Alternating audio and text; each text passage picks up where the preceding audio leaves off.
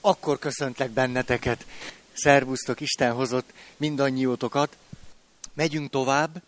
Emlékeztek, hogy a múlt alkalommal egyrészt tudtunk egy picit ismételni arra vonatkozóan, hogy milyen öt alapvető szükséglet csoporttal rendelkezünk, picinkorunktól kezdve, hogy gyerekkorunkban mely szükségleteknek a megfelelő ellátása az, amelyre mindenképpen szükségünk van ahhoz, hogy megfelelő módon tudjunk növekedni. És hogy bármelyik szükséglet, vagy a szükséglet csoportra vonatkozó bármilyen sérülés, az hogyan hathat ránk, és elsősorban pedig hogyan teremthet meg egy sémát bennünk. És most már tudjuk, hogy a séma az egyszerre jelent egy fizikai, testi állapotot, azzal nagyon jól leírható, azután mindig érzések és érzelmek és hangulatok kapcsolódnak hozzá, és aztán hozzájuk köthető gondolatok társulnak, és természetesen mindezeknek a hátterében ott van nagyon sok emlék, az emlékeknek bizonyos része tudatos, más része nem tudatos, minden esetre ezek együtt létrehoznak bennünk egy sémát, és ezek a sémák, amikor kialakultak, megfelelően tükrözték azt a helyzetet, amiben voltunk, Mára azonban a valóság észlelésének, a megfelelő kapcsolatoknak, az egyéni jólétünknek az akadályaivá váltak. Ennyit erről, mondtuk ezt az öt dolgot, már nem ismétlem el, és aztán pedig két sémáról is beszéltünk, a társas izoláció, elidegenedettség sémáról. Ezt be is fejeztük, és hogy csak egy picit még a, a hangolódás, a rá melegedés, hogy és itt mondtunk ki valami nagyon fontosat, amire pedig éppen milyen kevésszer rátunk rá, ez pedig az, hogy nem csak arra van egy nagyon nagy vágyunk, hogy hagy legyek más, mint a többiek, különböző, ami mögött tulajdonképpen az van, hogy legyek rendkívüli, egyedi, és ilyen értelemben hadd legyek magam számára is egy óriási kincs. Hagy tekintsem magam ilyennek, hagy ne legyek egy tucat valaki. De hogy közben pedig ugyanolyan mély emberi vágyunk tud az lenni, hogy hagy legyek olyan, mint ti. Hagy legyek egy kicsit sem más, mint ti. Engedjetek magatok közé hadd üljek le veletek egy asztalhoz. Ne kelljen azt éreznem, hogy különbözök, hogy más szemmel néztek, hogy én idegen vagyok. Az elmúlt évszázadok, évezredek nyilván sokkal inkább tárták föl azt, hogyha valaki sérült és sebződött, erre a sémára vonatkozóan, az egy milyen rettenetes életérzés, vagy életélmény, élettapasztalat lehet. Ma már talán kevésbé van ez előtérbe, de aki ettől szenved, vagy hirtelen sajátosan ilyen helyzetbe kerülünk, helyhaj. Nem is akarnék erről hosszabban. Minden esetre átvezetésképpen a következő sémához, amiről szintén volt szó múltkor, Erikssontól egy történetet hadd mondjak el, és a következő séma, amire ez a történet átvezet bennünket, ez a alkalmatlanság függőség séma emlékeztek, ebbe belekezdtünk, ezt szeretném a mai alkalommal majd kidolgozni. Azt mondja, jöjjön a történet. Hm, talán leülök. Egy kilenc éves kislánynál azt vették észre, hogy hanyatlik a tanulásban, és kezd elzárkózni a társas kapcsolatoktól. Amikor erről kérdezték, dühösen és könnyesen tiltakozott, hogy nem tett semmit. Az előző években jó iskolai munkát végzett, de a társas játékokban kicsit esetlenül mozgott. A szülei csak az iskolai romlás miatt aggódtak, ezért kértek tőlem segítséget. Mivel a kisvány nem volt hajlandó orvoshoz menni, minden alkalommal az otthonukban találkoztunk esténként. Megtudtam, hogy bizonyos lánytársait nem kedveli, mert azok csak görkoriznak, tollaslabdás, na, tehát görkoriznak, tollas labdáznak és ugró köteleznek, csak azzal szórakoznak. Megtudtam, hogy neki is van tollas labda készlete, de rémesen játszottam. Miután a gyermek paralízis megnyomorította a jobb karomat, most Erikson magáról beszél. Érdemes ezt is meghallani, hogy tulajdonképpen hogy tudott ő egy zseni lenni. Azt mondja, Miután a gyermek bénulás megnyomorította a jobb karom, kihívtam őt egy partira azzal, hogy én elég valószínű, hogy még rosszabbul játszom. A kihívást elfogadta. Miután az első néhány partiban kialakult köztünk egy jó összhang, viszonylag könnyű volt előidézni egy enyhe, közepes transz állapotot. Néhány meccset éber transzban is játszottunk, és három héten belül kiváló játékos lát, bár a szüleinek nem nagyon tetszett a látszólagos érdektelenségem az iskolai nehézségek iránt. Hm. Most, oh, nem majd, majd később. Na, gyerünk. Egyszerre egy dolgot, rendesen, rendesen, ahogy tanultad. Három hét tollasozás után kijelentettem, hogy én biztosan rosszabbul gördeszkáznék, mint ő, mivel az egyik lábam is béna. A fejlesztésnek ugyanazt a folyamatát követtük, mint előbb, de már egy-két alkalom is elég volt neki a megfelelő jártassághoz. Legközelebb pedig ugrókötelezni hívtam ki, hogy lássa, ebben is ő az, aki okítani tudna engem. Az ugrókötelezésben egy héten belül megügyesedett. Ezután egy kerékpárverseny következett, azt emelve ki, hogy egyformán jól tudunk biciklizni. Merészen azt mondtam, hogy legyőzném őt, mire megígérte, hogy könnyen fog próbálkozni, hogy keményen fog próbálkozni. Már egy fél éve volt kerékpárja, de még egy kört sem ment vele. A kijelölt időpontban megjelent a bringával, és követelte, hogy legyek becsületes, és ne hagyjam magam. Tudom, hogy elég gyorsan tudsz biciklizni, nézni foglak, nézni foglak hogy nem csalsz-e. Mondta Eriksonnak a lány. Fölszereltem a biciklim, ő követett az övén. Azt persze nem tudta, hogy két lábbal tekerés nálam lehetetlen, hogy csak a bal lábamat tudom használni. Gyanakodva nézegetett hátulról, és látta, hogy mindkét lábam a pedálon van, és hogy nem gyorsulok. Végül meggyőzte magát, hogy becsületesen hajtok, le is hagyott teljes elégedettségére. Ez volt az utolsó találkozásunk. Azonnal nekifogott, hogy bekerüljön az iskolai ugrókötél bajnokságba. Az iskolai munkája hasonlóképpen javulásnak indult. Gondolom nem is különösen kell emögé a háttér mögé tekintenünk most, hogy amikor kezdi úgy érezni, hogy ő béna és szerencsétlen és más, mint a többi, és hogy ő néz, és sosem fog bekerülni, ahol a többiek, a menő csajok ugróköteleznek, és a menő lányok gördeszkáznak, hogy akkor sikerül, sikerül, sikerül valamit fordítani ezen a helyzetem.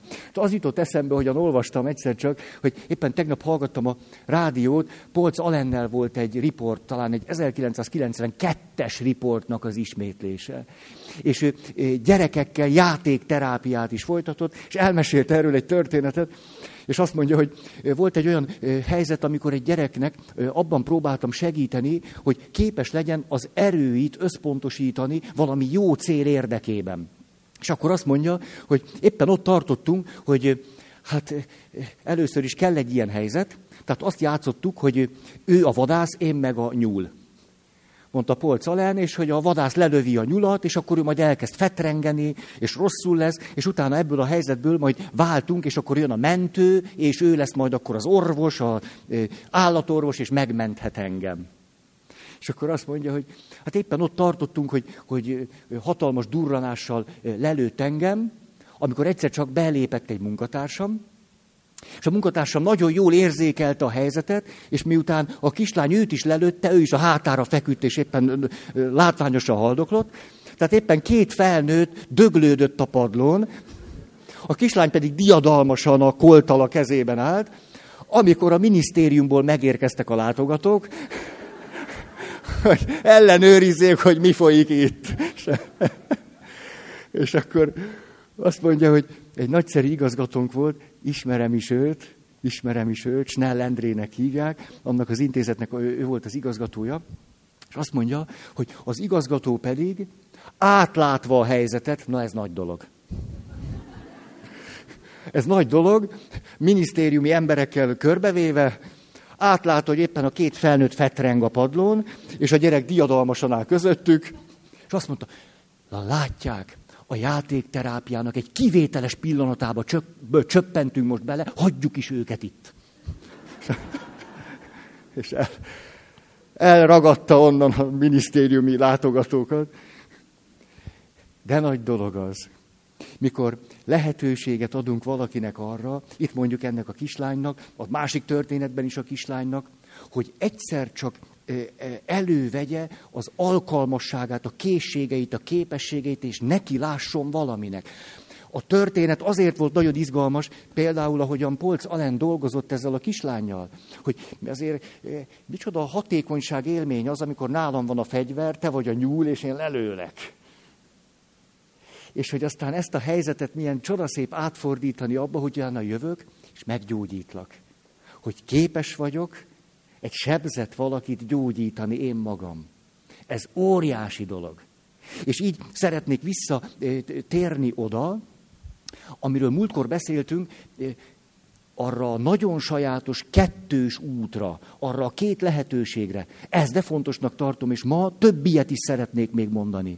Az egyik, hogyha mondjuk most így, hogy a sebzettségeinkből gyógyulni szeretnénk, akkor egyrészt járhatjuk azt az utat, emlékeztek talán erre, ami a katonáknak az útja, hogy elfogadjuk és megengedjük, hogy nyomás alatt vagyunk, hogy stressz ér bennünket, elfogadjuk a belső szorongásunkat, és megtanulunk egyre nehezebb élethelyzetek, föltételek, belső érzelmi teher hatására, és azzal együtt is hatékonyan működni.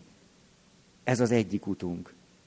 A másik út pedig, és a kettő nem ellentétes egymással, párba járnak, kiegészítik egymást, hogy olyan helyzeteket teremtünk magunknak, egymásnak, csoportoknak, kisközösségeknek, beszélgetéseknek, munkaértekezleteknek, ahol csökkentjük a szorongás szintjét, ahol a stressz szintet csökkentjük, ahol mindent megteszünk azért, hogy éppenséggel a lehető legoptimálisabb legyen az a fajta nyomás, ami ér bennünket, hogy lehetőleg megtanuljunk megfelelő választ adni a stresszre, azáltal, hogy begyakoroljuk magunkat olyan közegekben, ahol az nem túl terhelő számunkra.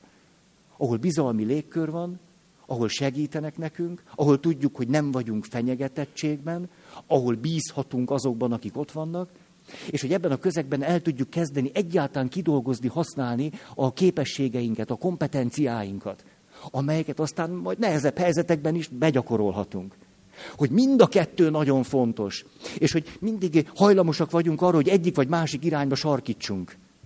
Hogy valaki csak az egyiket erőltesse, és katonamódra lenézzen mindenkit, hogy jaj, gyöngék vagytok, bénák vagytok, mi az a bizalmi légkör, hülye vagy, lőni kell.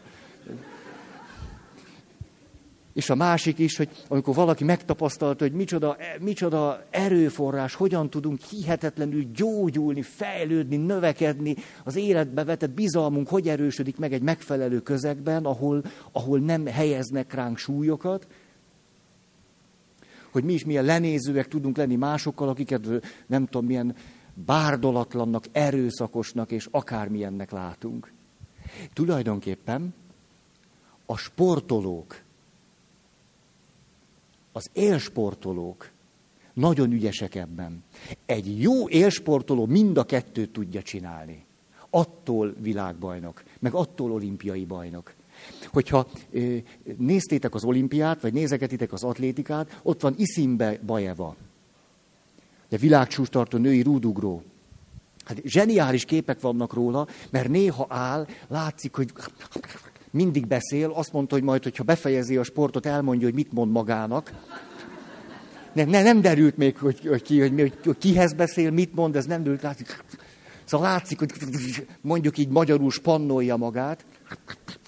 Máskor pedig mondjuk két ugrás között olyan fölvételek készülnek róla, hogy fekszik, de úgy fekszik, hogy ott hálózsákot visz, hiába van 30 fok, hálózsák, teljesen bebújik a hálózsákba, és minden Mindent magára veszi, és, és közben megy az olimpia. Ez micsoda? Már most nem ez, mert... Arról van szó, hogy a sportoló, sportoló megtanulja mind a kettőt hatékonyan művelni. Tehát képes egy olyan izgalmi állapotban lenni, adott helyzetekben, pillanatokban olyan izgalmi állapotba hozni magát, ami a leghatékonyabb teljesítményre teszi őt alkalmassá. Mert hogyha nincsen megfelelő izgalmi állapot, tehát ha... Kinek csak a telefonja? Kezdek föl, föl, föl. Tehát, ha csak ez van, jaj, ne haragudjatok. Ah. Szóljatok, ha unalmas. Szóval, ha ez van, csak egyszer csak bemondják a nevét, hogy ugrik, és van még két perce, hát ő mire föláll, mi van, mi van? Hát így nem, így nem lehet semmit se csinálni. Ugye, túlságosan is ellazult, nincsen semmiféle izgalmi szint. Na de a másik, amikor stressz hatására az izgalmi szint meg olyan magas lesz, hogy... Micsoda?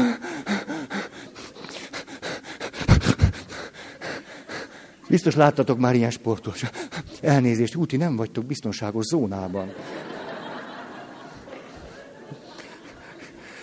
Menjek hátra, így, így tartsak előadást, mert sok a fény. Nehezek a körülmények, nem. Szóval a másik pedig, hogy közben, ha túl magas az izgalmi állapot, akkor azt jelenti, hogy túl nagy a szorongás. Közkeletűen mit szoktak erre mondani? Elizgulta a versenyt. Elizgult, ne, nem, nem sportoltál, hogy ez neked olyan furcsa? Elizgulta, agyon, agyon stresszelte magát a versenyen. Ugye, milyen sokat beszéltek erről, hogy ott van valaki, jaj, aki egy tétverseny rettenetesen nehéz helyzetben képes a legtöbbet kihozni magából. Szilágyi áron. Hát az, aki végignézte, hogy hogy vív, az egy csoda. Az egy csoda volt, és el is mondta, hogy reggel fölébredtem, tudtam, minden oké lesz. Akkor kiderült, hogy a nyolc fegyveréből hetet visszadobtak, hogy nem jó. Akkor ott a verseny, az olimpiai küzdelem előtt neki kellett állni, egyáltalán, hogy legyen fegyvere, amivel vív. Hát egy hétköznapi ember, mint bármelyikünk, mire fölment volna az első aszóra,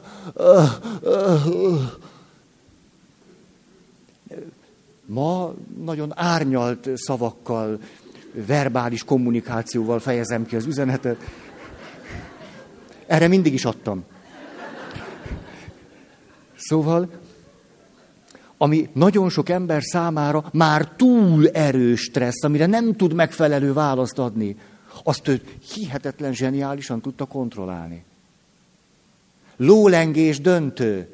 Hanyadikként került be a döntőbe? Most meggondolom, hogy jöjjek még egyszer. Ugye az angol fiú sokkal jobb gyakorlatot mutatott be a selejtezőben. Hát én... Rettenetes volt. Nekem. És az, hogy valaki ott a téthelyzetben csinál egy tökéletes gyakorlatot, és mivel nyert? Úgy van, az eleganciával. Hát ez a döbbenetes, hogy valaki a olimpiai döntőben, mikor már nem ő neki adnák az aranyat, Angliában van az olimpia, London emberek, és a magyar fiunk, ez a döbbenetes. És mivel nyer? Az eleganciával. Hoppácska. Ja, nem tudom, hazamegyek, megnézem az olimpiai összefoglalót.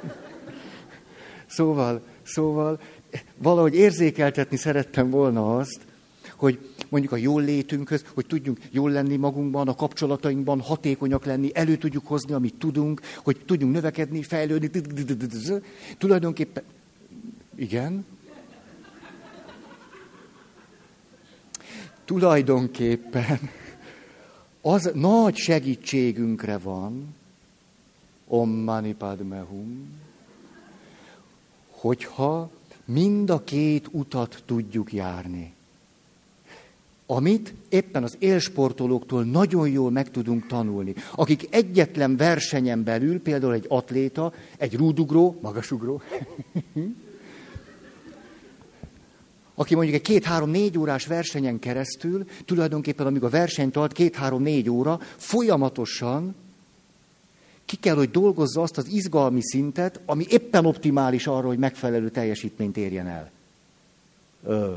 Azért ez tetszik, nem, Lidi, ez, ez jól hangzik, ugye? Én látom rajtad, hogy, hogy kezdesz lelkesedni a magasugrásért. A... Szóval éppen az élsportolóktól nagyon megtanulhatjuk ennek a kettőnek az egyszerre való fontosságát, és hogy érdemes mindig a gyöngeségeinkben növekedni és fejlődni. Rendben van. Menjünk akkor tovább. Na, rögtön át is vezetem egy, egy másik gondolatra ezt, hogy ha valaki az izgalmi állapotát megfelelő szinten tudja tartani, akkor ez, ez azt is jelenti, hogy nem veszélyezteti őt az, és most mindjárt mondom, vannak olyanok, akik tulajdonképpen egy állandó ö, ö, hangulati, érzelmi töltöttséget, tónust akarnak az életükben. Állandóan valami, valami érzelmi tónust, hangulatot, valamit, valami, ennek valamiképpen egy szintjét, egy folyamatosságát állandóan biztosítani akarják maguknak. Ők kik? Pozitív érzéseknek, érzelmeknek, eh, hangulati állapotnak egy állandó eh, eh, tónusát ők biztosítani akarják. És mindig, mindig megteremtik azt, hogy ez a tónus meglegyen. Tessék?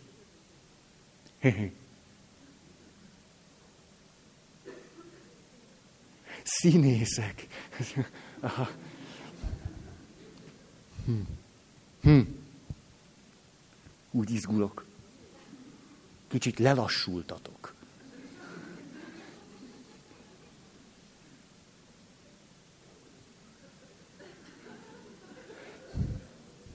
Úgy van. Úgy van. Gratulálok. Na, a szenvedélybetegek. A szenvedélybeteg az a valaki, aki folyamatosan valami érzelmi, hangulati töltöttséget, a jóllétének érzelmi részére vonatkozóan mindig valamiféle szintet mindig fönn akar tartani. És hogyha kezdi úgy érezni, hogy most már nem vagyok elég, most szorongok, most valami elkezdett nyomasztani, most valami túlsúlyos teher, most valahogy eh, csalódott vagyok, most valahogy szomorú vagyok, most valahogy... Akkor mit tesz? Iszik. Kábítószerezik, a függőségéhez fordul. Azért, hogy a függőség tárgyán keresztül állandóan valami érzelmi szintet magában fönn tudjon tartani. Hm. Most olvasok nektek valamit.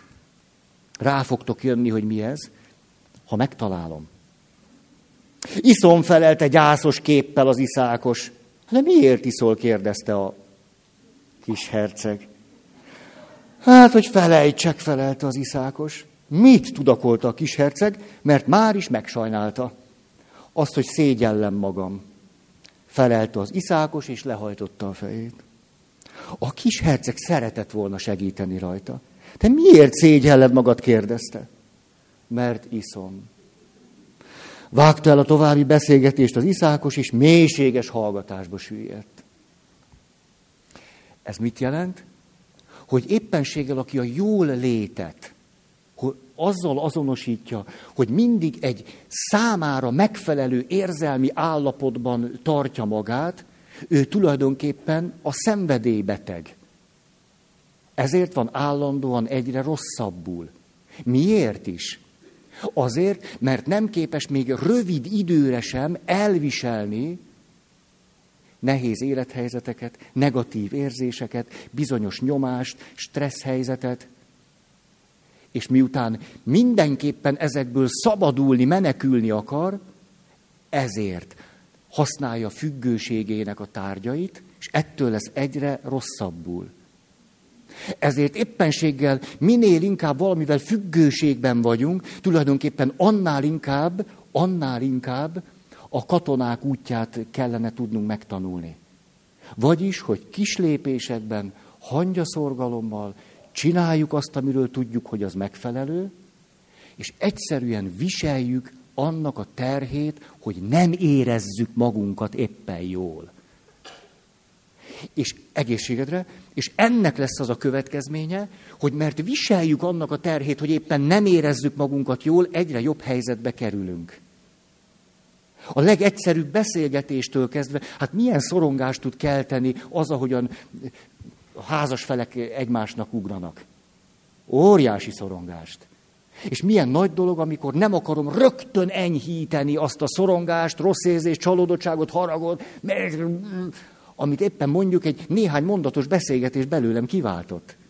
Ha én azt a feszültségszintet képes vagyok tűrni, akkor képes vagyok esetleg másképpen válaszolni, vagy reagálni, mint ahogy te szóltál hozzám, és a helyzet elkezd jó, jól alakulni.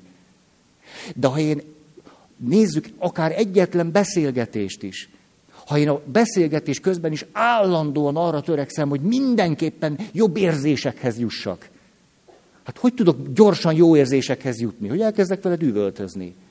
Visszavágok, ezer módunk van arra, hogy az egyensúly vesztett állapotunkat rögtön enyhítsük. És ne kelljen annyira rosszul érezni magunkat. És amikor valaki mindig azt választja, amit tulajdonképpen a függőségben élő ember iparszerűen tesz, hogy mindig valami élmény szintet fönn akar tartani, mindig valami élmény szint az kell. És ha valami az élmény szint, az lejjebb megy és kezdi rosszul érezni magát, rögtön utána kell tölteni.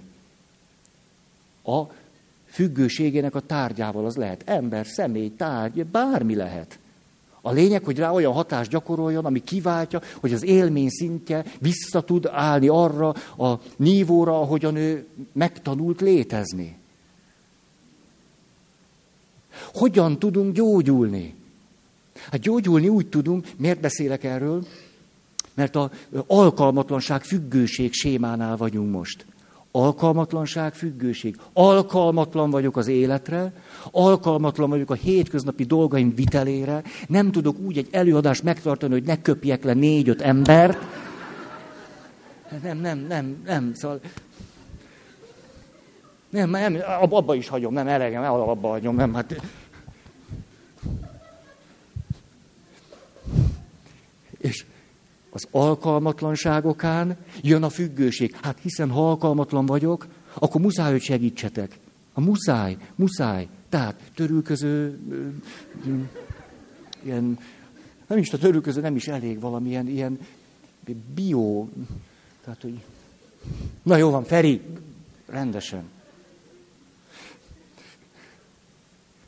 Szóval óriási dolog az, hogyha a jól létet és a pozitív pszichológiának az összes dolgát, erről már szóltam, de ezt, ezt nagyon érdemes mondani, mert a mi kultúránkban erre éppen nem látunk rá.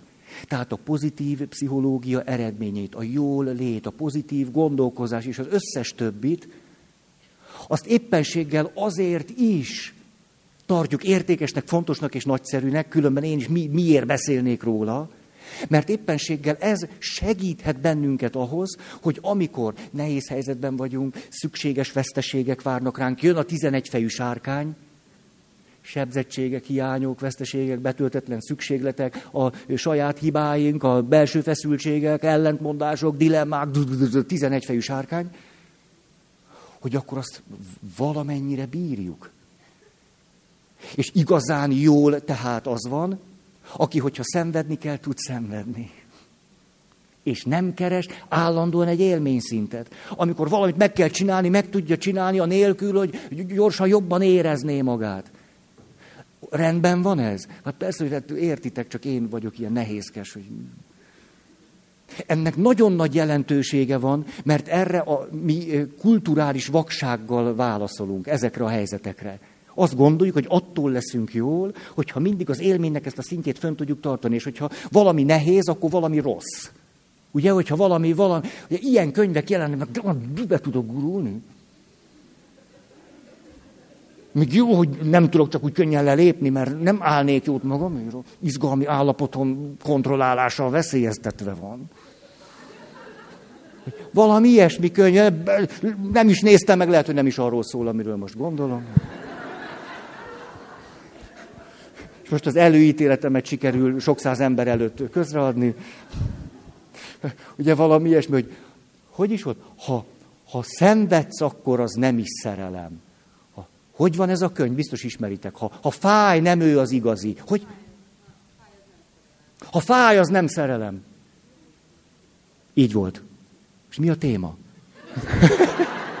De, igen, egy kicsit jobban föl kellett volna készülnöm, kétség kívül, ne nézzetek rám olyan számon kérően.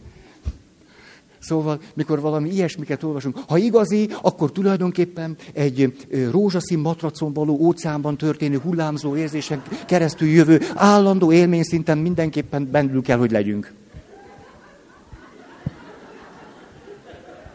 És ha nem, ha egy kicsit pukkad a csónak, akkor, ja, hát ez bocsi, hát akkor, hát így nem, bocs, hát akkor nem te vagy az igazi, az nem. Pukkatak csónakba, szálltunkba. Úgyhogy nem is kell csónak, az, az. Én csalódtam a házasság intézményében. Már nem, mint az, nem olyan, mint régen. Nem. Régen jó volt, az, most meg már ilyen pukkatag. Akkor nem.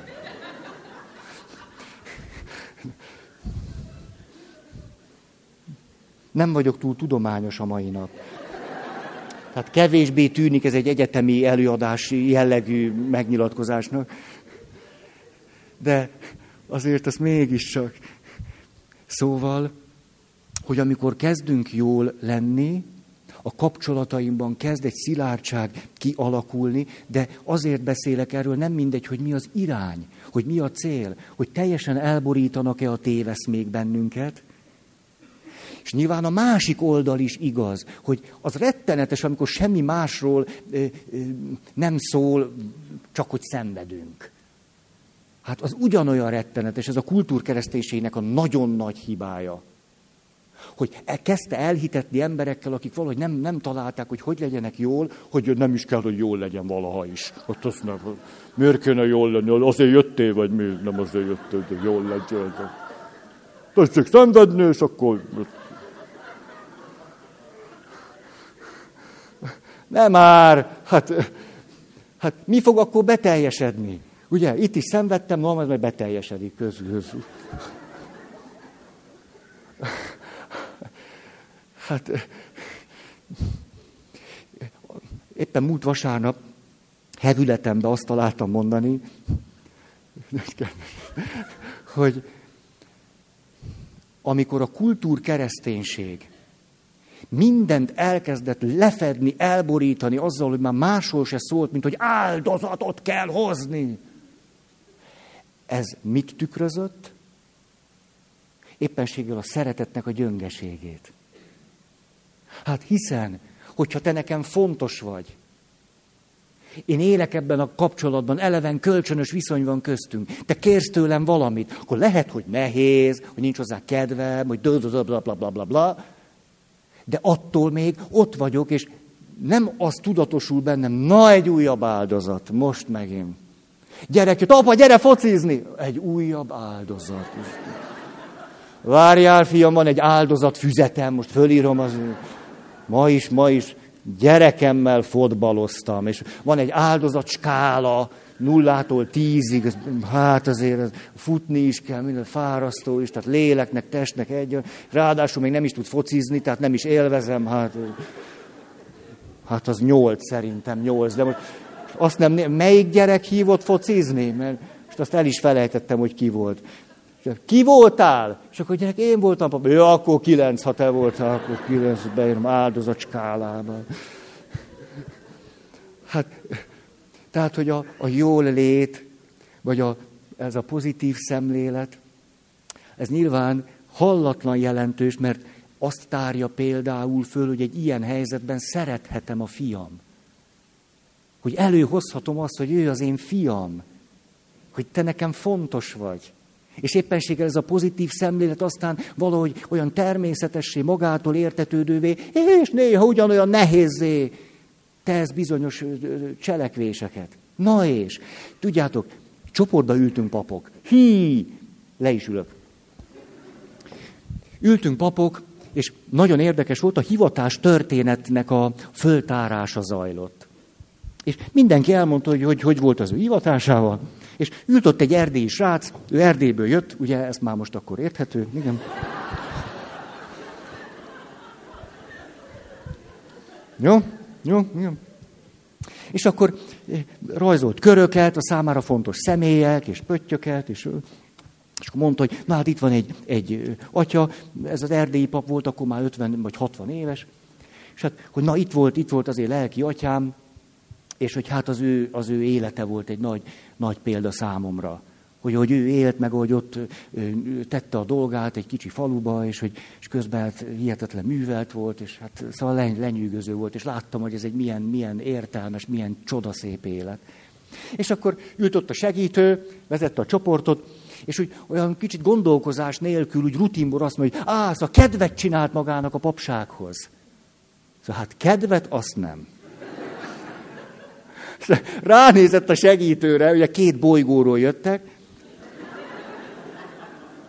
ő a segítő bolygóról, és ő meg ugye az életből, és azt mondja,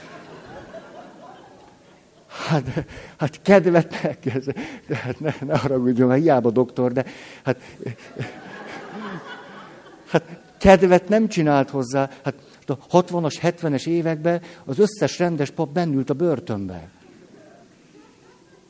Hát ehhez nem csinált kedvet. Hát lehetett tudni, valaki elmegy papnak, és hogy csinálja a dolgát, azt először megverik, akkor dig-dig-dig, az, az megnézheti magát, örülhet, ha túléli.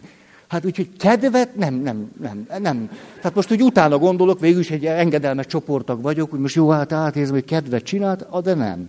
nem de, de hogy talán nem, nem is ez volt a dolga, hogy kedvet csináljon, hanem megmutatott valamit, hogy érdemes élni. Hm.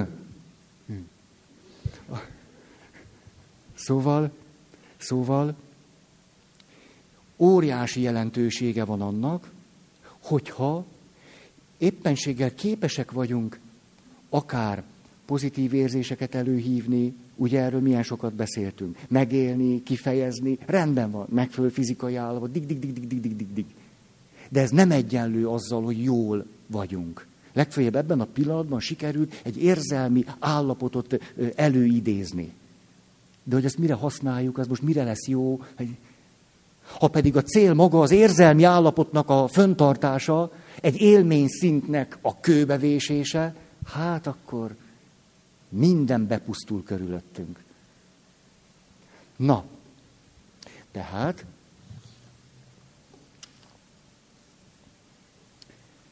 mit tehetünk még? Óriási jelentősége van annak, hogyha erre a sémára rálátunk.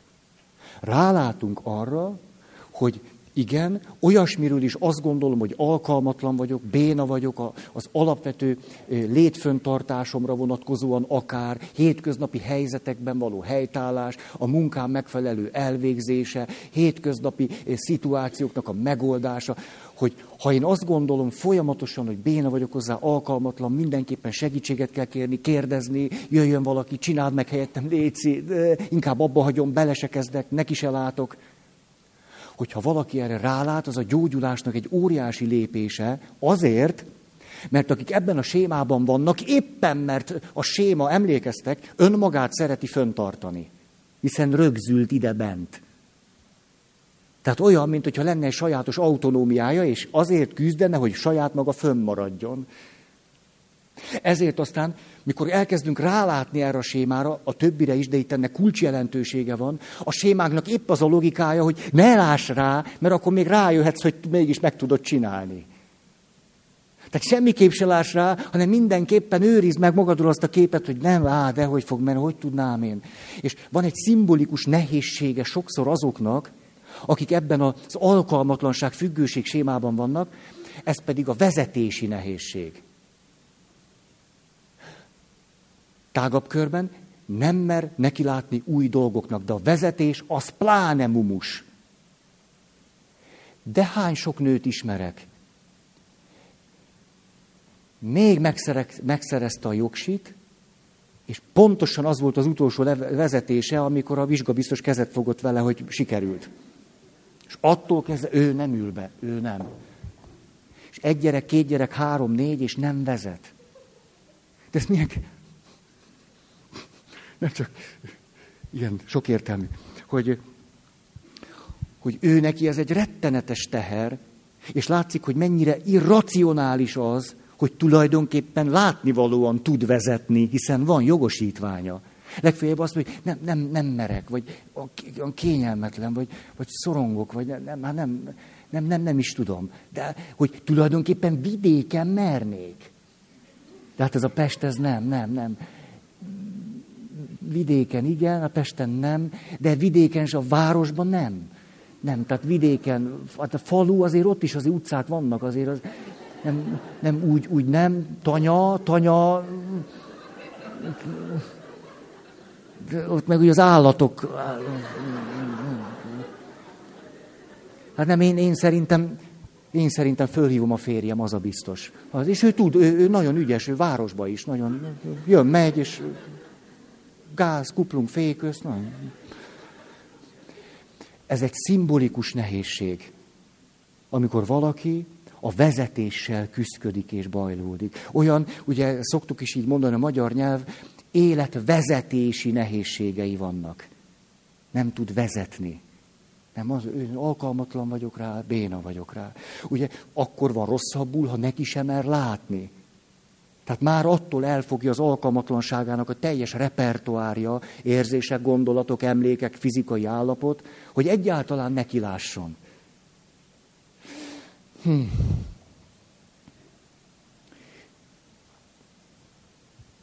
Szóval, hogyha valaki már rá lát erre a helyzetre, nagyon nagy dolog. Már az egy nagyon nagy lépés azokhoz képest, akik egyáltalán nem szeretnének rálátni.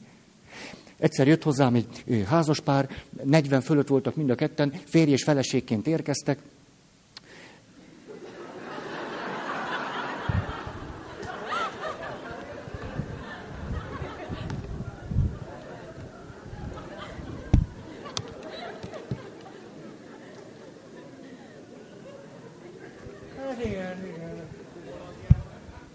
Tessék. Igen, igen, ah, Péter, te olyan kedves vagy velem. De tényleg, tényleg. Na, szóval, úgy látszik, nem sikerült belőnöm a, a ellazultság és a stressznek a optimális szintjét. És közben kijött a ingem is. Tehát jöttek hozzám, ketten, házastársak voltak. És valaki azt mondta, voltak. Na, jó, ennyire nem rossz azért a helyzet. Szóval ülnek, és még egyik alkalom, másik, és kezdünk dolgozni a kapcsolaton. Három, négyig, hónapokon keresztül jártak, és a helyzet kezdett rendeződni kapcsolat kezdett élhetővé válni, ők maguk is kezdtek jól lenni, én kezdtem elégedett lenni. Hmm. Még nem, aztán meg is állapodtunk benne, hogy tulajdonképpen amiért jöttek, volt egy nagyon mély krízis, abból kijöttek, rendben van. A feleség azt mondta, hogy még ő egyszer egy alkalommal szeretne eljönni. Ha, jó. Gondoltam, hogy mondjuk learatjuk a babérokat, és akkor... Nem így volt, csak hülyéskedek ezzel.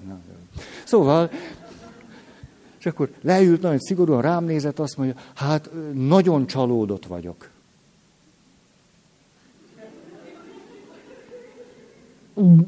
Stresszhormonok. És akkor azt mondta, hogy tulajdonképpen most csalódott, ugye a folyamat közepén pedig dühös volt, mert hogy ő tulajdonképpen azért hozta el a férjét, hogy végre egy kívülálló személy megmondja neki, hogy mit nem csinál jól. És hogy ő több alkalommal is nagyon világos kísérletet tett arra, hogy én megértsem, hogy mi lenne a dolgom, és hogy ő kinézi belőlem azt az intelligenciát, hogy én ezt föl is fogtam, és hogy ennek ellenére nem voltam hajlandó partnere lenni abban, hogy a férje végre lássa, hogy mit nem csinál jól.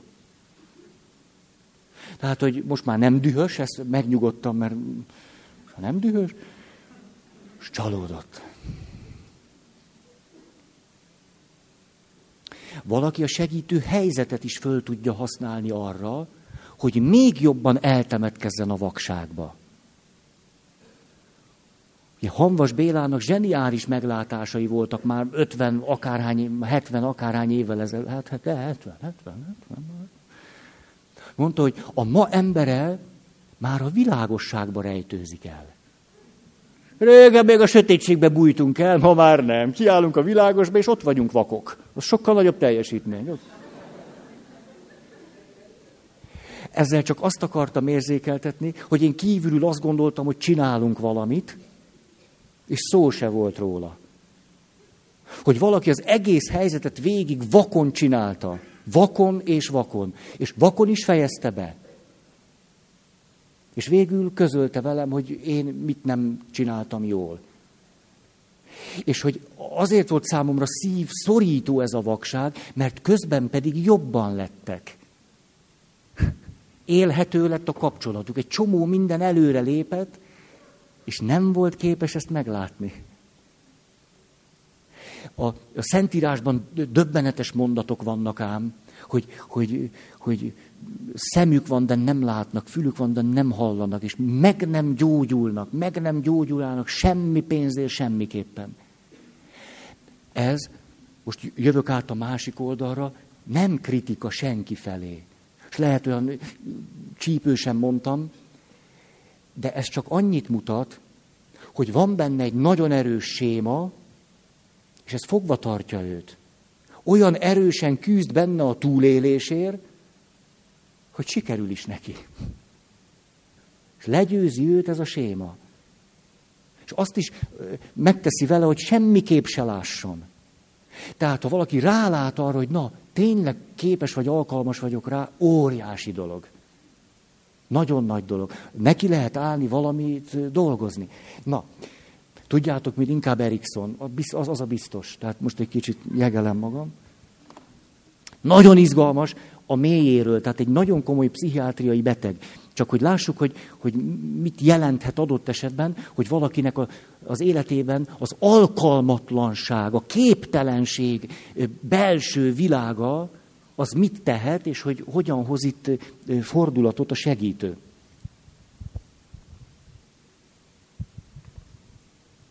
Hm. Komoly történet, minden egyes része nagyon érdekes. Ez a fiatal ember hirtelen lett depressziós, és került emiatt kórházba.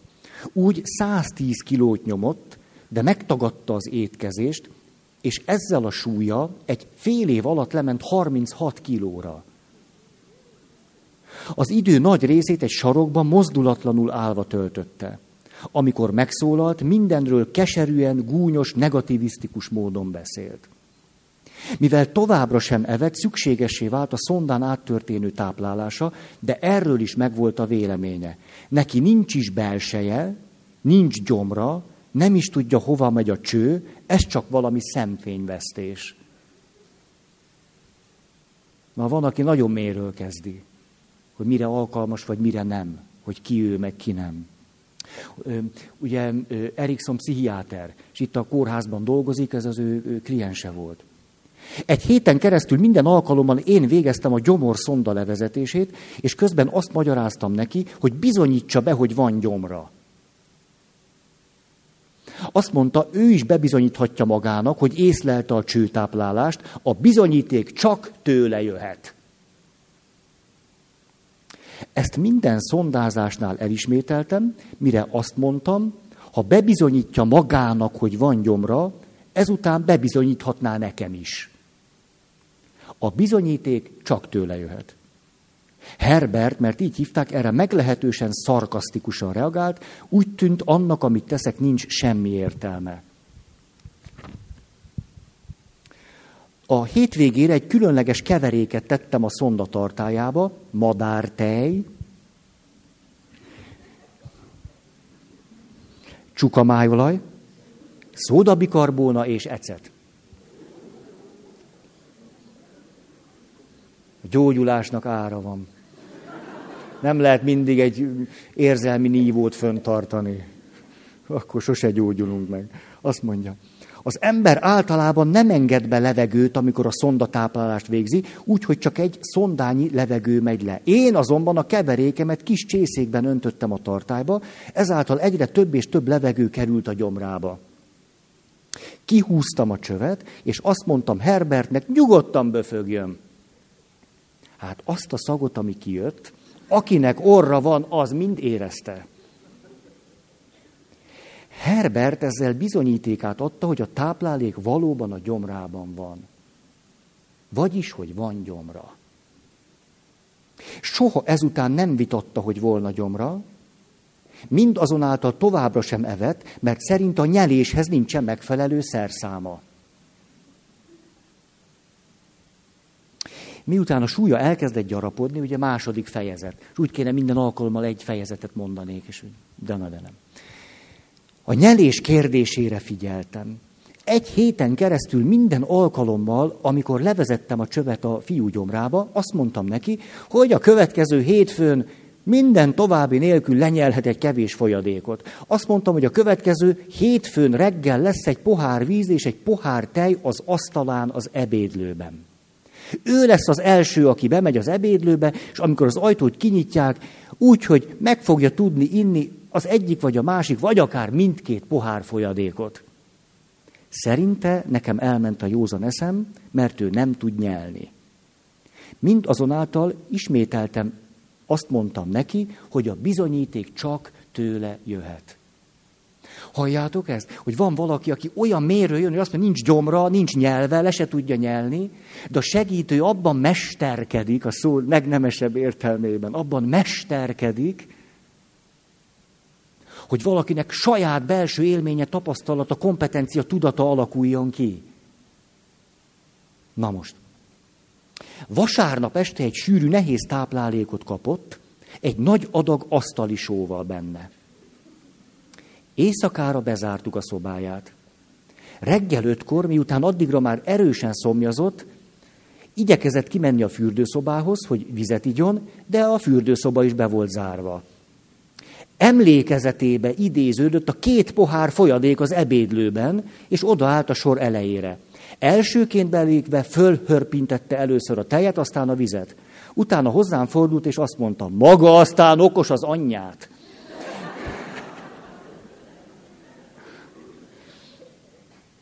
Azt feleltem neki, Herbert, neked van gyomrod, tudsz nyelni, úgy, hogy most már ehetnél az asztalnál. Tiltakozott. Nem tudok szilárd táplálékot enni. Levest akkor is tudsz. Ami szilárd a levesben van, az lemegy a folyadékkal, mondtam.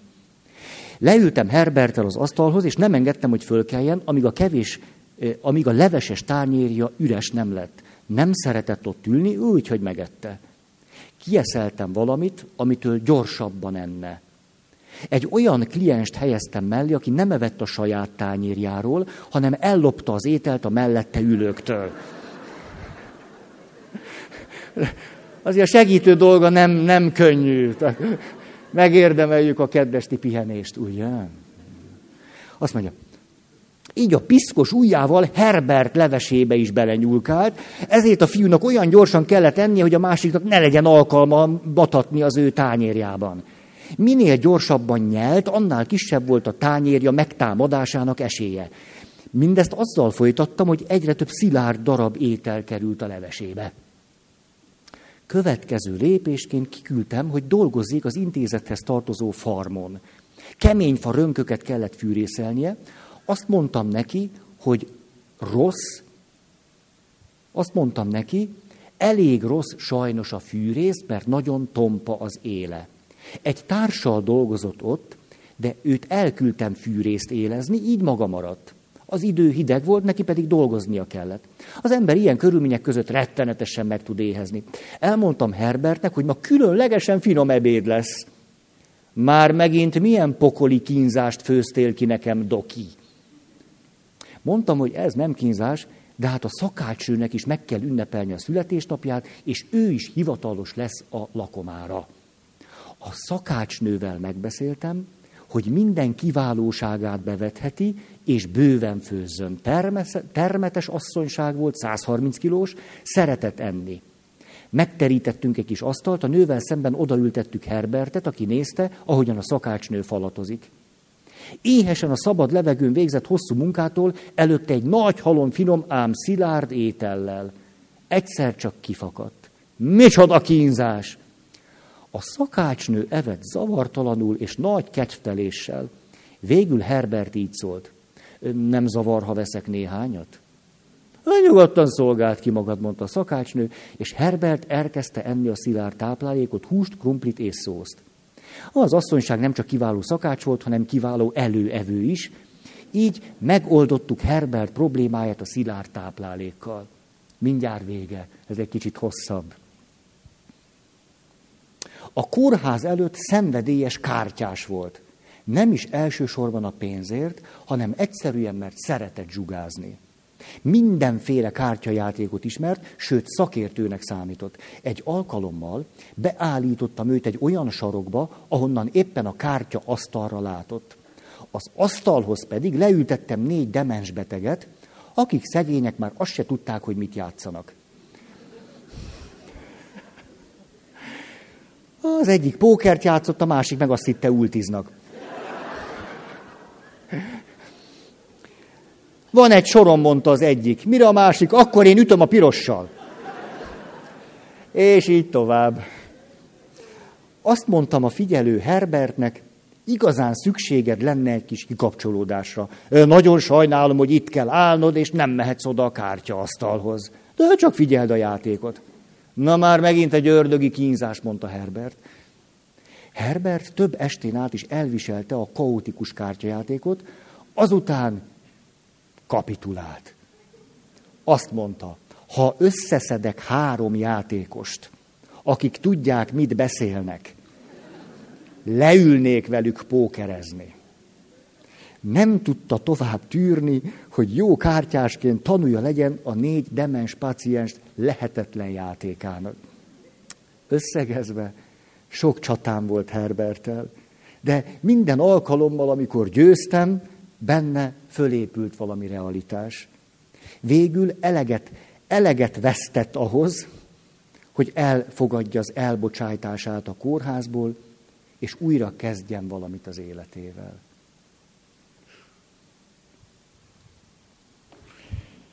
Híhaj!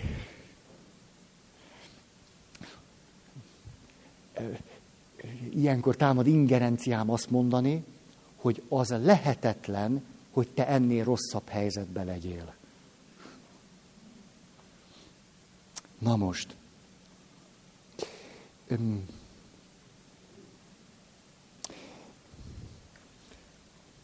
óriási jelentősége van annak, itt ebben a történetben is, ahogy a, a segítő, Erikson meg tudott becsülni minden egyes kis lépést hogy milyen hihetetlen gondossággal, zsenialitással dolgozott ki minden egyes lépést, egyik pici eredményt a másikig. És hogy aki úgy gondolja magáról, hogy ő alkalmatlan, tehetetlen béna, alkalmatlan a hétköznapi életének a föntartására, és ezért másokra szorul, akiknek mindenképp segíteni kéne. Óriási dolog, ha rálát, hogy nem így van, még ha továbbra is így érzi magát, vagy így gondolkodik magáról, és közben pedig kap megerősítést arra nézve, hogy mi az, amire képes, vagy amire már képes volt. Nagyon nagy segítség lehet ilyenkor, hogyha elkezdünk arról beszélgetni, hogy mi mindent tudott megtenni már az életében, hogy mi mindenre volt már képes, hogy egyáltalán tudatosuljon benne az, hogy tulajdonképpen milyen sok természetes, jó kompetenciája van, amelyeket egészen észrevétlenül is képes használni és alkalmazni. Beszéltem nektek erről a kliensemről, pszichiátriai beteg volt, volt, hogy egy éven túl is bent volt egy pszichiátriai osztályon, úgy, hogy nem engedték ki. Tehát ott élt. Azután sok-sok hónapra került, jött, ment, és ö, ahogy vele beszélgettem, tőle tanultam a legtöbbet arról, egészségedre, hogy valaki, akinek hallatlan, hallatlan kihívást jelent, még a saját pszichéjének is egy, egy minimális egyensúlyba tartása, hogy egyáltalán életképes tudjon lenni, hogy milyen zseniális módon képes kidolgozni azt, hogy a saját meglévő tehetségét, alkalmaságát, kompetenciáját használni tudja. Őróla mondtam el ezt a történetet, de majd most egy másikat akarok mondani, csak hogy tudjátok, hogy ki, hogy ő volt az, aki például, mert állandóan félt attól, hogy én vesztésbe kerül, hogy teljesen elveszti a kontrollt. Ezért kivágott magazinokból négy képet. A négy kép őt ábrázolta, ahogyan saját magát látta, valamilyen szempontból. Ezért az egyik képen egy ló volt. Azt mondta, van bennem egy szilaj paripa. A másik képen egy, nem, mindegy. Kettő, három, négy ilyen kép volt nála, agyon-agyon gyűrten. Volt ez a négy képe. Amikor elkezdett olyan hallatlanul egyensúly vesztésbe kerülni, hogy attól félt, hogy, hogy valami pszichotikus állapotba kerül, fogta, mindig nála volt a négy kép. Fogta, elővette a négy képet, és megnézte, ez vagyok én. Ez vagyok én, Szilaj Paripa vagyok. Ez vagyok. Nézte, négy képet nézte. És nézte, és addig nézte őket, míg vissza nem tudta magát hozni egy olyan alapvető elemi egyensúlyba, amiért mi életünkben talán néhány kivételesen nehéz pillanatban küzdünk csak meg. Hogy egyáltalán ne, ne bukjunk bele valami teljes sötétségbe. Ő sokszor nap-nap után el kellett, hogy végezze ezt a gyakorlatot. És erre nem tanította meg senki, ő jött rá. És kidolgozott magának egy gyakorlatot, hogy hogy tudja az én vesztésnek a fenyegetettségében magát valahogyan megőrizni. Volt nála egy kő. Erről beszéltem nektek. Volt nála egy kő. Jött, így markolázta a követ. Szóval ez vagyok én. Ez vagyok én. Tehát fogta magát. Azt mondta, hogy ez vagyok én, és mindig kézben tartotta magát. Azzal, hogy egy, azt, hogy kőre azt mondta, hogy ez vagyok én, és azt fogta a kezében, tulajdonképpen átélte azt, hogy képes vagyok kézben tartani magam. Képes vagyok kézbe tartani az életem. És döbbenetes, mikor egyszer megjött, kicsit zavart volt, fogta, sose ült le. Ne, nem, nem tudott leülni. Nem, mászkált, mászkált, fújtatott, nem, nem ült le. Fogta a követ, ültem, azt mondja, ez vagyok én, most fogd te. És akkor ültem, én fogtam a követ, vagyis kifejezett valamit a beszélgetésünkből, hogy most rám bízza magát, és fogta, és amikor vége volt a beszélgetésnek, letelt az egy óra, mondta, hogy most akkor kérem a követ. És akkor megint átvette. Megint, megint kézbe fogom tartani az életem. Fogta a követ, és és akkor átadta, annyira emlékszem, ránézett, és azt mondta, érzed, hogy milyen meleg? És ez egy gyönyörű szimbolikus beszéd. Látod, élek. Érzed, hogy élek? Nem egy kő, egy élettelen tárgy. Érzed, hogy élek? Látod, olyan meleg, mint én. Fantasztikus volt ez a valaki. Tőle azt hiszem, hogy most így mondom, hogy, hogy amit meg kellett tanulnom arról, hogy, hogy mit jelent megbecsülni, ahogyan egészen hihetetlen, sebzett emberek, egészen a, akár a, a, a pszichotikus ö, sötétségbe hullásnak a, a határán egyensúlyozva is, mi mindenre képesek. És képzeljétek el, hogy volt egy idő, akkor minden misére eljött. Minden misén ott volt, és utána a prédikációból egy kis jegyzetet készített. Nagyon szépen rajzolt, a kis jegyzet elkészítése sokszor fél napjába is került. Különböző színnel írta a jegyzeteket, kéket, zöldet, pirosat, feketét használt, ki színezte, ilyen, majd pedig misék után, két-három misén, mikor túl voltunk, akkor odaadta nekem a jegyzeteit. Aztán egyszer csak, eltelt mondjuk másfél év, nem jött. És akkor kért tőlem egy beszélgetést, és azt mondja, Feri, ugye tudod, hogy, hogy nagyon, nagyon szeretek a misére járni, és hogy most is reggelenként érzek egy késztetést arra, hogy eljöjjek, de nem jövök, nem jövök, mert nem akarok függő lenni tőled. Mikor megéreztem, hogy kezdenék már függőségben lenni tőled, hogy minden misén ott kell lennem, megírom a jegyzetet fél nap, odaadom neked, akkor megéreztem, hogy ez már nekem nem segít, mert az egyensúlyomat így el fogom veszteni, most ezért nem jövök. Attól kezdve csak vasárnap jött.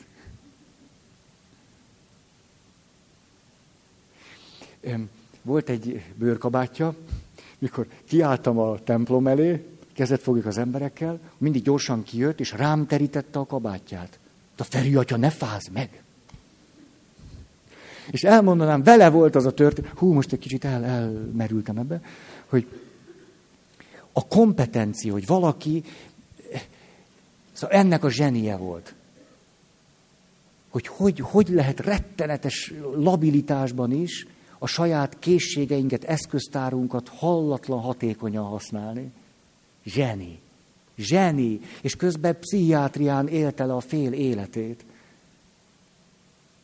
De amit ő tud, ahogyan a képességeit ő használja, lehet most ez jutott eszembe, néznénk, hogy ő mennyi képességgel bír, és abból mennyit tud használni, lehet, hogy mindegyikünket lekörözné. És a, ő vele volt, azt képzeljétek el, ez megtörtént, akármilyen, szóval úgy tűnik, hogy nem, de igen. Egy patkány beesett a WC-be. Mindez a templomba. Tehát a templomi WC-be egy patkány, nem tudjuk, hogy beesett. Na most, ez nekünk nem tűnt föl, Míg nem az ünnepi mise után egy hölgy el nem indult a WC felé, majd maga a rendje és módja szerint le is ült, nem voltam ott, csak maga mesélte el később. Tovább is van, mondjam még? A patkány pedig érezve, hogy valami, valami megmentő tárgy közeledik, amiben esetleg kapaszkodhatna, óriási sikoltás, üvöl. Hát ez mi? Ki, ki rohant a nő, idős hölgy, ki rohant, azért fölöltözködött, amennyire tudod. És a patkány továbbra is a vízben maradt. Tehát sikertelen volt a kísérlet. Csont.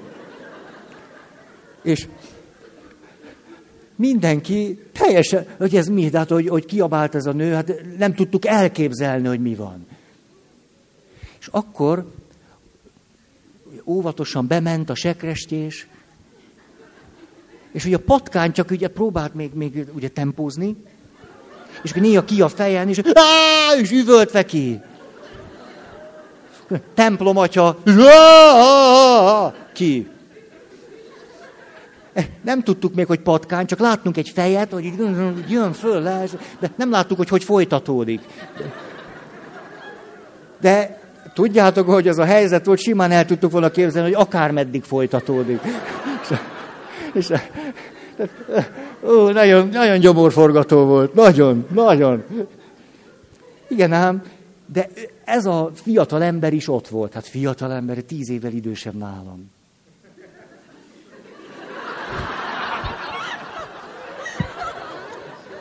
De tényleg, hát most mit? És a, és tudjátok, én ilyenkor férfi módra azért össze tudom szedni a bátorságom. Mondom, Lajos, nem jönné segíteni egy kicsit? És az történt, hogy mi, az összes normális, úgy, ú, Lamantin van a WC-be,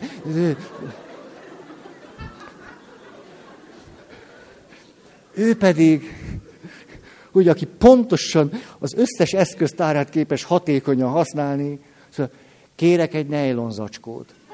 De rögtön, tehát benézett, és rögtön tudtam, és akkor rögtön, nejlonzacskó, gyorsan ide! Ugye hát mégiscsak én vagyok a főnök, gyorsan azt a nejlonzacskót! És akkor nejlonzacskót kapott, halálnyugalommal. Mi?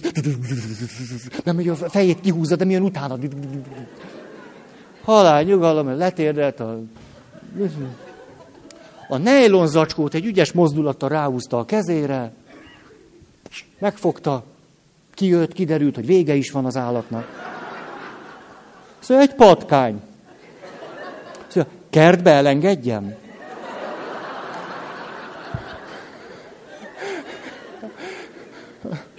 Lajos, ne! Nem tudom, Lajos volt az előbb? Jó, jó, akkor azért, azért nehogy én vesztésbe sodorjam szegényt. És ugye így fogta, szóval ne a kertbe, hol? Mondta, vidd már ki, légy szíves a szigetre, rendben van, és tudja, így fogta a patkányt, ugye, de belehúzta a kezét az acskóba, és fogta, csak így, és már fogta a fülét az acskónak. Szóval, akkor kiviszem a szigetre, hát ez csak egy patkány. Szóval egyszerűen fantasztikus volt. Ahogyan egy ilyen helyzetben ő az összes képességének a birtokában volt. És hogy ezeket tudta használni. És mi pedig ott össze-vissza bénáztunk, szerencsétlenkedtünk. Tehát óriási dolog. Rá tudunk látni erre a sémára, hogy nem. És utána és itt nem nagyon tudok mást mondani, igenis nagy szerepe van annak, hogy elkezdjünk készséget fejleszteni. Nekiállni és csinálni, és gyakorolni, és csinálni, és fejleszteni, és csinálni, miközben most már ezt tudjuk jól, a rossz érzéseink lehet, hogy növekedni fognak. Majd megérkezik a szorongás, a stresszre adott negatív válasz, megint elkezdek elbizonytalanodni, elkezdek aggódni, dig, dig, dig, dig, dig, dig, dig, dig. És ilyenkor bírni az érzéseknek ezt a számomra is megterhelő nyomását. És közben a kis lépéseket nem föladni, hanem csinálni, és csinálni, és csinálni, és csinálni. És milyen óriási dolog az, persze, mondjuk segítővel, vagy akárkivel, neki lehet állni, beszélgetni arról, hogy mi mindent meg tudtál tenni. Hogy mennyi mindenre képes voltál. Aki ebben a sémában van, tényleg nem látja, hogy mire képes. Nem látja. Ez a pszichotikus beteg ember évtizedek alatt dolgozta ki azt, hogy tudja, hogy mit tud csinálni, és azt meg is csinálta. Hát ha neki ment. Jó? Azt hiszem, egy utolsó történettel zárhatunk.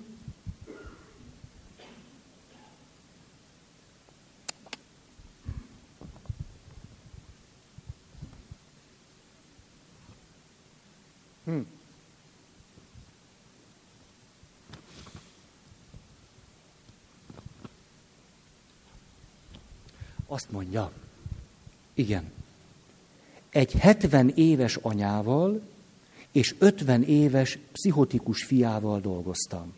Az anya erős személyiség volt, és szinte szó szerint odavonszolt, hogy lássam a fiát folyamatosan együtt voltak, semmilyen egymástól független cselekvésük nem volt. Az anya elmondta, hogy szeretne néha könyvtárba menni, hogy ott olvasgatással töltse el a napjait, de a fia miatt ezt nem teheti meg. A fiú nyögött és sóhajtozott, ha az anyja akármilyen kis időre is magára hagyta őt. A fiú jelenlétében azt mondtam az anyának, hogy vegyen magához egy könyvtári olvasnivalót, aztán a fiával autózzon ki a sivatagba. Ott tegye ki az autóból, és hajtson vissza öt kilométernyit a sivatagi országúton. Ott pedig üljön le és olvasson, míg a fia oda nem ér.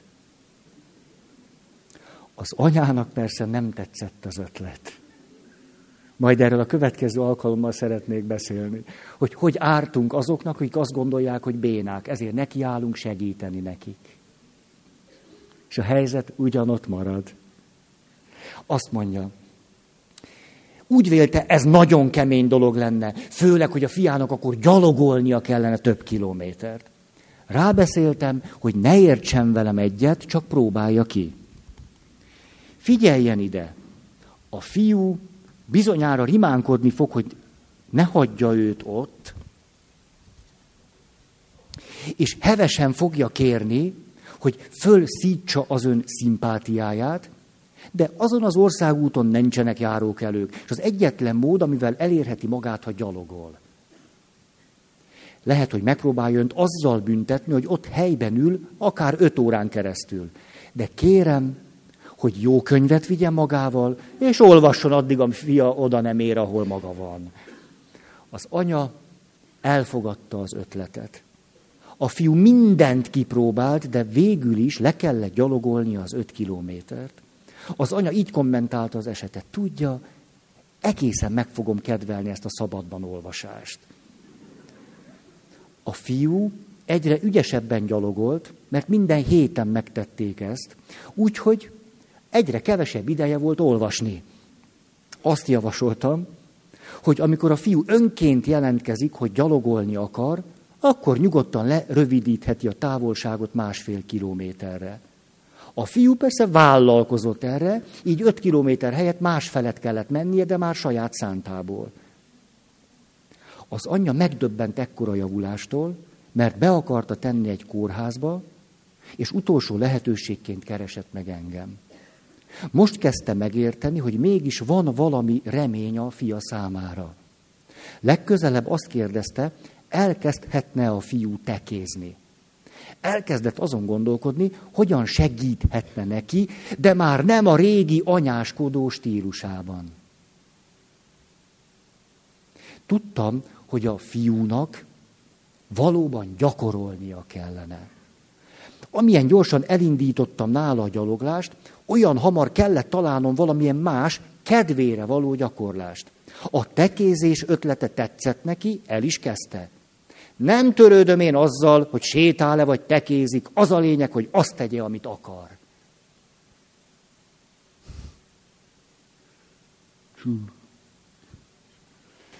Na, a mai eklektikus előadásnak vége.